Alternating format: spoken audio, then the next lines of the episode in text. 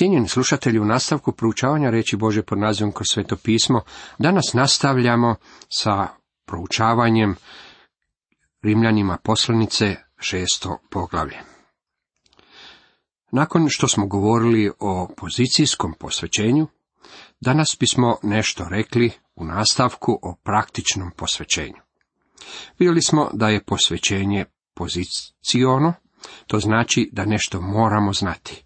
Moramo poznavati Božju metodu kako od grešnika pravi čovjeka kakav on želi da ovaj bude.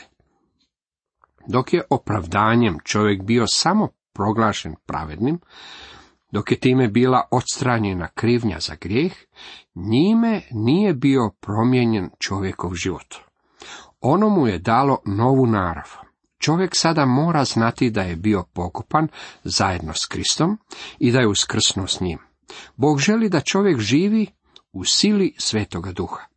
Vjernik je pridružen živome Kristu. On mora računati sa tom činjenicom, mora to smatrati kao istinu. Vidite, Bog nas je spasio po vjeri i mi moramo živjeti po vjeri. Mnogi od nas, a tu je uključen i ovaj jadni propovjednik, pozdali su se u njega za spasenje, međutim pouzdajemo li se mi u njega kad je riječ o našem svakodnevnom življenju? Moramo živjeti po vjeri. Sada dolazimo do onoga što je u istinu vrlo praktično. Morate podložiti ili prinijeti sebe Bogu. U 13. redku kaže, i ne predajte grijehu udova svojih za oružje nepravde, nego sebe od mrtvih oživjele, predajte Bogu i udove svoje dajte Bogu za oružje pravednosti. Riječ predajte je ista riječ koja je u Rimljanima 12. poglavlju prvom redku prevedena sa prikažite. Zaklinjem vas, braćo, milosrđem Božim, prikažite svoja tijela za žrtvu živu, svetu, Bogu milu. To je prinošenje samih sebe za službu. Predati se je ista riječ i znači prinijeti se. Mnogim ljudima zamisao o predanom ili prinesenom životu izgleda bezbojno. Mi govorimo o predanom životu, ali istodobno govorimo i o pobjedonosnom životu, i tu se čini kao da se radi o kontradiktornim pojmovima. Meni se više dopada riječ prinositi. I ne prinosite grijehu udova svojeg za oružje nepravdi. Razlog zbog kojeg većina nas upada u nevolje je taj što se predajemo staroj naravi. Jednim činom naše volje možemo sebe predati Božoj volji kroz novu narav. Jedna je djevojčica pala u noći s kreveta i počela je plakati. Njena majka požurila je k njenom krevetiću, podigla je, vratila na krevet i pitala je, dušo, zašto si pala s kreveta? Ona je odgovorila, mislim da sam bila preblizu mjesta s kojeg se može pasti.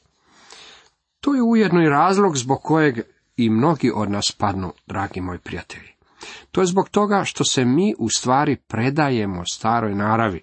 Mi slijedimo naloge naše stare naravi, to je ono što nas uvaljuje u nevolje. Iako se u ovome životu nećemo riješiti ove stare naravi, rečeno nam je predajte sebe Bogu. Jednako kao što predajete same sebe da biste griješili, trebali biste sebe predati Bogu kao oni koji su od mrtvih oživjeli, vi ste sada živi u Kristu. Imate novu narav, nanovo ste se rodili. I udove svoje dajte Bogu za oružje pravednosti. Bavi se onime što je specifično i određeno. Koji problem vi u stvari imate, dragi prijatelji? Ja znam koji je moj. Što je sa vašim? Koja god to određena stvar bila, predajte je Bogu. Imate naprasiti temperament, iznesite to pred njega i razgovarajte s njim o tome. Što je sa tračevim jezikom? Jedna draga gospođa otišla je jednom prigodom na sastanak ljudi koji govore u jezicima, gdje su je pitali da li i ona želi govoriti u jezicima. Uskliknula je. To nikako. Ja bih željela izgubiti petnaestak metara ovoga kojeg već imam. Ako je jezik vaš problem, predajte ga Bogu. U ovom vremenu u kojem živimo veliki je problem sa nemoralom. Seks je tema o kojoj baš svi govore. Je li to vaš grijeh? Sve što trebate učiniti je predati sebe Bogu, svoje udove dajte kao oružje pravednosti Bogu. I nemojte mi reći kako to ne možete učiniti. Možete to učiniti silom svetoga duha. U 14. redku dalje čitamo. Valjda grijeh neće vama gospodovati. Ta niste pod zakonom nego pod milošću. Zakon je bio dan kako bi se njima kontrolirala stara narav. Kao vjernik ne trebate više živjeti prema staroj naravi. Imate novu narav i morate se predati ili prinijeti Bogu. Kakvu veličanstvenu i predivnu privilegiju predavanja njemu imamo. 15. redak. Što dakle? Da griješimo jer nismo pod zakonom nego pod milošću? Nipošto. Dopustite mi da vam dam svoj prijevod ovoga stiha koji će vam možda biti od pomoći. Što dakle? Hoćemo li griješiti jer nismo pod zakonom nego pod milošću? Hoćemo li počiniti čin grijeha jer više niste pod zakonom nego pod milošću? Neka bi takva misao bila daleko od nas. Napustite takvu misao. Pitanje je ovdje drugčije oblikovano nego što je bilo ono u prvome stihu. Pavao nam je u posljednjih 14 stihova pokazao kako je posvećenje utemeljeno na istome temelju kao i opravdanje. Ono je po vjeri, po vjeri da Bog to može učiniti. Vi i ja to ne možemo učiniti. Kada naučimo da sami ne možemo živjeti kršćanskim životom, tada smo naučili veliku pouku. Tada smo spremni da Bogu dopustimo da On to živi kroz nas. Pavlovo pitanje odnosi se na to da li bi milosti trebalo pružiti određenu pomoć kako bi postigla svoj visoki i sveti cilj. Drugim riječima, čovjek sam po sebi, prirodan čovjek, smatra kako bi trebale postojati stanovite regulative, nekakvi zakoni ili pravila. Tijekom kršćanske povijesti pojavljivale su se različite skupine ljudi koji su donosile mnoštvo pravila za kršćansko življenje. Postojali su puritanci, skupina predivnih ljudi kojima mnogo dugujemo, međutim oni su imali stroge odredbe o svetkovanju sabata. Oni su nedelju nazivali sabatom, što ona nije. Oni su bili opsjednuti strogim svetkovanjem nedelje. I danas imamo ostatke ovoga. Postoji veliki broj skupina koje vjernicima nameću određena pravila. Neki od naših fundamentalnih vjernika su načinili ne deset, nego barem dvadeset novih zapovedi. Ako vjernik čini određene stvari i uzdržava se od činjenja ostalih, tada on živi kršćanskim životom. To je razlog zbog kojeg se ja, dragi moji prijatelji, protivim zamisli da možete postati predivni kršćanin ako se prijavite na neki od kratkih tečaja koji se danas nude na tržištu. To nije način na koji se to postiže. Imamo jednu djevojku u našem uredu koja se prijavila na jedan od ovih tečajeva i da ste je samo vidjeli kako je bila ispunjena entuzijazmom. Trebali biste je vidjeti danas? Ona je uistinu u depresiji. Zašto? Zbog toga što je to pokušala učiniti po pravilima, a nije dopustila Kristu da on djeluje. Kršćanski život se ne sastoji od slijeđenja određenih pravila. Možete slijediti pravila i odredbe, a da ipak ne živite kršćanskim životom. Netko će se sada pitati, pa što je onda kršćanski život? Kršćanski život je poslušnost Kristu. To znači komunikaciju s Kristom. Dragi moji prijatelji, volite li vi njega? To je ono što je važno. On nam poručuje, ako me ljubite, zapovjedi ćete moje čuvati. Ivan 14.15. Poistovjećenje s Kristom je pozicijsko posvećenje, kao što smo to već vidjeli. To je temeljno. Međutim, poslušnost Kristu je iskustvo posvećenja i to je praktično posvećenje. Stvar je tako jednostavna, dragi moji prijatelji. Nije stvar u tome kako hodate, nego kamo hodate. Hodate li u svjetlosti, hodate li u zajedništvu s Kristom? Grijeh će naravno prekinuti ovo zajedništvo i tada mi moramo ispovijediti naš grijeh. Gospodin Isus rekao je Petru u gornjoj sobi. Ako te ne operem, nećeš imati dijela sa mnom. Mi ne možemo imati zajedništvo s njim ako ne želimo ispovijedati svoje grehe kako idemo zajednički prema naprijed. Naša je uloga priznati, njegova uloga je očistiti. Ono što je važno za mene i vas je da imamo zajedništvo sa gospodinom Isusom Kristom i da mu budemo poslušni. tada ćemo živjeti kršćanskim životom. Vincent je jednom rekao Godetu. Postoji rafinirani otrov koji se uvlači u srce čak i najboljih kršćana. To je kušnja da se kaže hajdemo griješiti, ne zato da bi milost izobilovala, već zato što je izobilovala. Vidite, danas ima mnogo kršćana koji govore spašen sam, mogu činiti što mi je volja. Dragi moji prijatelji, ako ste bili spašeni milošću, tada ne možete činiti ono što vam je volja, kao što ćemo to pobliže vidjeti u osmom poglavlju poslanice Rimljanima. U svome pismu galacijskim vjernicima Pavao jasno ističe kako postoji tri načina na koji možete živjeti. Prvo, možete živjeti po zakonu, drugo, možete živjeti po samovolji i treće, možete živjeti po slobodi. Kada živite po zakonu, tada svatko iznosi nekakva svoja načela. Čitao sam o jednoj filmskoj zvijezdi koji je izjavio kako je čitavi njegov život predan seksu, to je njegov život. On živi prema tome. Bez obzira tko vi bili, ako živite po zakonu, tada živite prema staroj naravi. Zatim sljedeći ekstrem protiv kojega nas Pavao ovdje čuva je samovolja. Ako ste Božje dijete, ne možete činiti onako kako vam se prohtje, morate činiti ono što je po volji Kristu. Morate biti poslušni gospodinu Isusu Kristu, prinijeti sebe njemu. Ovo je vrlo praktično, mnogo praktičnije nego što si to možda i zamišljate. 16. redak. Ne znate li ako se komu predate za robove na poslušnost, robovi ste onoga koga slušate, bilo grijeha na smrt, bilo poslušnosti na pravednost. Ne znate li, kad Pavao ovo kaže, možemo biti sigurni da mi to ne znamo, a da bismo trebali znati. Ako se komu predate za robove na poslušnost, robovi ste onoga koga slušate. Svaki čovjek koji živi na licu ove zemlje je rob nekomu ili nečemu. Čuo sam jednog suvremenog komentatora kako je zapazio da je svatko poslušan nekoj osobi ili nečemu. Ovo je istina. Možete biti poslušni čak i samome Sotoni. Zbog naših naravi mi smo sluge nekome ili nečemu. Pavao nam ovdje govori da je onaj tko je naš gospodar, onaj kome smo poslušni. Ako ste poslušni grijehu, tada je on vaš gospodar. Nemojte reći da je Krist vaš gospodar ako živite u grijehu. On nije vaš gospodar.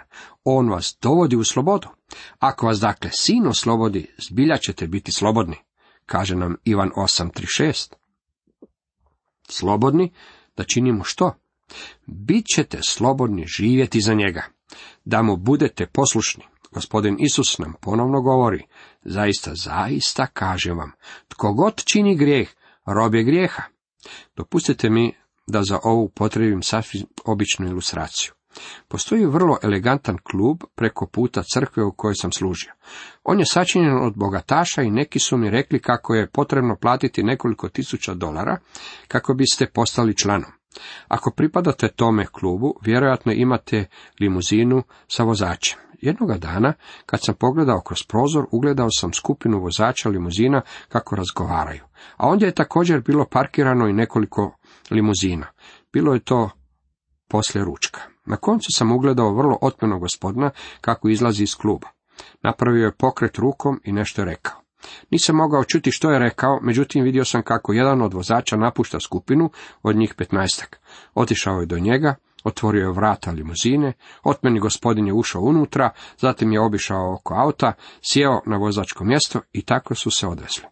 Došao sam do vrlo duboko umnog zaključka. Taj vozač je bio sluga odnosno bio je zaposlen kod čovjeka kojega je pozvao. Mislim da čovjek iz auta nije zapošljavao ostalih 14 vozača, jer ga niti jedan od njih nije poslušao. Samo čovjek koji ga je poslušao je radio za njega. Ovaj ga je poslušao zbog toga što je ovaj gospodin bio njegov gospodar. To je ono što nam Pavao ovdje govori. Bez obzira na to tko ste, onaj kome ste poslušni ili ono čemu ste poslušni je vaš gospodar. Vi ste poslušni nekome ili nečemu. Ovo nas dovodi do vrlo osobnog pitanja. Je li Krist uistinu naš gospodar danas? Samo zbog toga što ne ubijate, ne lažete i ne činite druge stvari koje Mosijev zakon zabranjuje, ne znači da živite kršćanskim životom. To može značiti da živite dobrim životom, međutim to je sve. Kršćanski život je takav život u kojem smo poslušni Kristu. Ja ste robovi grijeha, ali ste, hvala Bogu, od srca poslušali ono pravilo nauka kojemu ste povjereni. Drugim riječima, kada ste bili u svijetu, kada ste bili izgubljeni, bili ste poslušni grijehu. Za vas je bilo prirodno da postupate na ovakav način. Čovjek može živjeti tako uzornim životom da ga ministarstvo trgovine proglasi građaninom godine i da mu da zlatnu značku. Čuo sam jednog takvog čovjeka kojem je bio dodijeljen pehar kao istaknutom građaninu određenog društva. Jezik ovoga čovjeka bio je najprostačkiji jezik kojeg sam ikada čuo. On možda i jest istaknuti građanin toga društva, međutim sasvim je jasno kome je on bio poslušan. On je bio poslušan đavolu. Činjenica što ste vi poslužni Kristu je ono što je važno. Još jedna stvar koju moramo razumjeti je da kada ste bili spašeni, dobili ste novu narav, koja može biti poslušna Kristu. Pavao je, kao što ćemo vidjeti u narodnom poglavlju, iskusio što to znači biti novi kršćanin i otkrio je da nema ničega dobrog u njegovoj staroj naravi. Pavao kaže u Rimljanima 7.18, doista znam da dobro ne prebiva u meni, to jest u mojem tijelu. Iako mnogi od nas nismo ovo otkrili, u nama svejedno nema ničeg dobrog. Stara narav u sebi ne sadrži ništa dobro. Možete učiniti mnogo na njenom poboljšanju, međutim ne možete je učiniti potpuno dobro. Druga zapanjujuća činjenica je sljedeća. Nema sile u novoj naravi. U tome većina nas čini svoje pogreške. Mi mislimo da zbog toga što smo sada kršćani možemo hodati po krovu svijeta. Ne, ne možemo. Slabi smo kao nikada do sada. To je razlog zbog kojega moramo hodati u vjeri i u sili svetoga duha. Samo Boži duh može proizvesti kršćanski život kao što ćemo vidjeti. Da, oslobođeni grijeha, postadoste sluge pravednosti. Bili smo oslobođeni. Drugim riječima, On nam je omogućio da živimo kršćanskim životom. To ne znači da je grijeh bio iskorijenjen ili uklonjen, to znači da sada možemo živjeti za Boga. Po ljudsku govorim zbog vaše ljudske slabosti, kao što nekoć predadoste udove svoje za robove u nečistoći i bezakonju, da bezakonja, tako sada predajte udove svoje za robove pravednosti do posvećenja. Dopustite mi da vam ponudim moj prijevod ovoga stiha. Govorim u ljudskim pojmovima u svezi sa poteškoćama svačanja vaše ljudske naravi, jer kao što ste predali ili prinijeli svoje udove kao roblje za prakticiranje nečistoće i bezakonja, tako sada predajte svoje udove za roblje pravednosti. Mislim da nam Pavao ovdje objašnjava zbog čega upotrebljava pojam robovi. U posljednjem se stihu napola ispričava što ga je upotrebljavao. Robstvo je bilo normalna pojava u rimskom carstvu. Od 120 milijuna ljudi koji su živjeli u rimskom carstvu, polovica njih bili su robovi. Mnogi kršćani bili su robovi.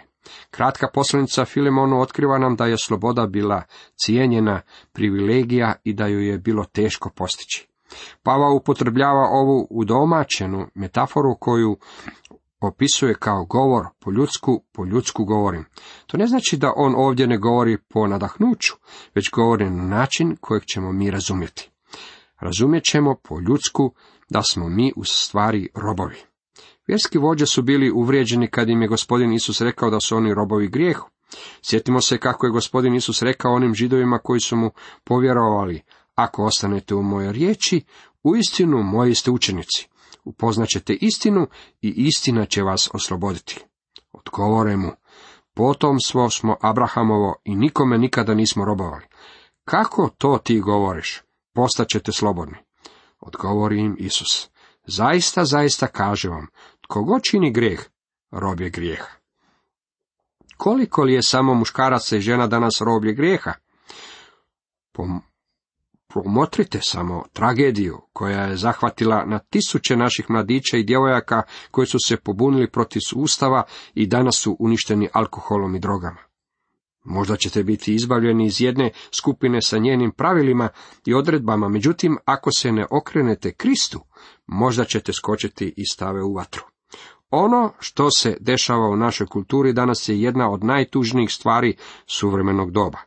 Gospodin Isus nam poručuje da kada počinjate grijeh, tada ste rob grijeha. U istinu, kad bjaste robovi grijeha, slobodni, bjaste od pravednosti. To jest tada niste razmišljali o služenju Kristu, niste bili zainteresirani za to, bili ste slobodni od njega. Pa kakav ste plod onda imali, onoga se sada stidite, jer svršetak je tomu smrt. Ne samo da ste bili slobodni od Krista, nego ste ujedno bili i besplodni. Činili ste kako vam je bila volja. Jedini plod kojeg ste donosili bio je stid. U stvari, to nije bila prava sloboda, to je bila samovolja. Želite li se vratiti starome životu?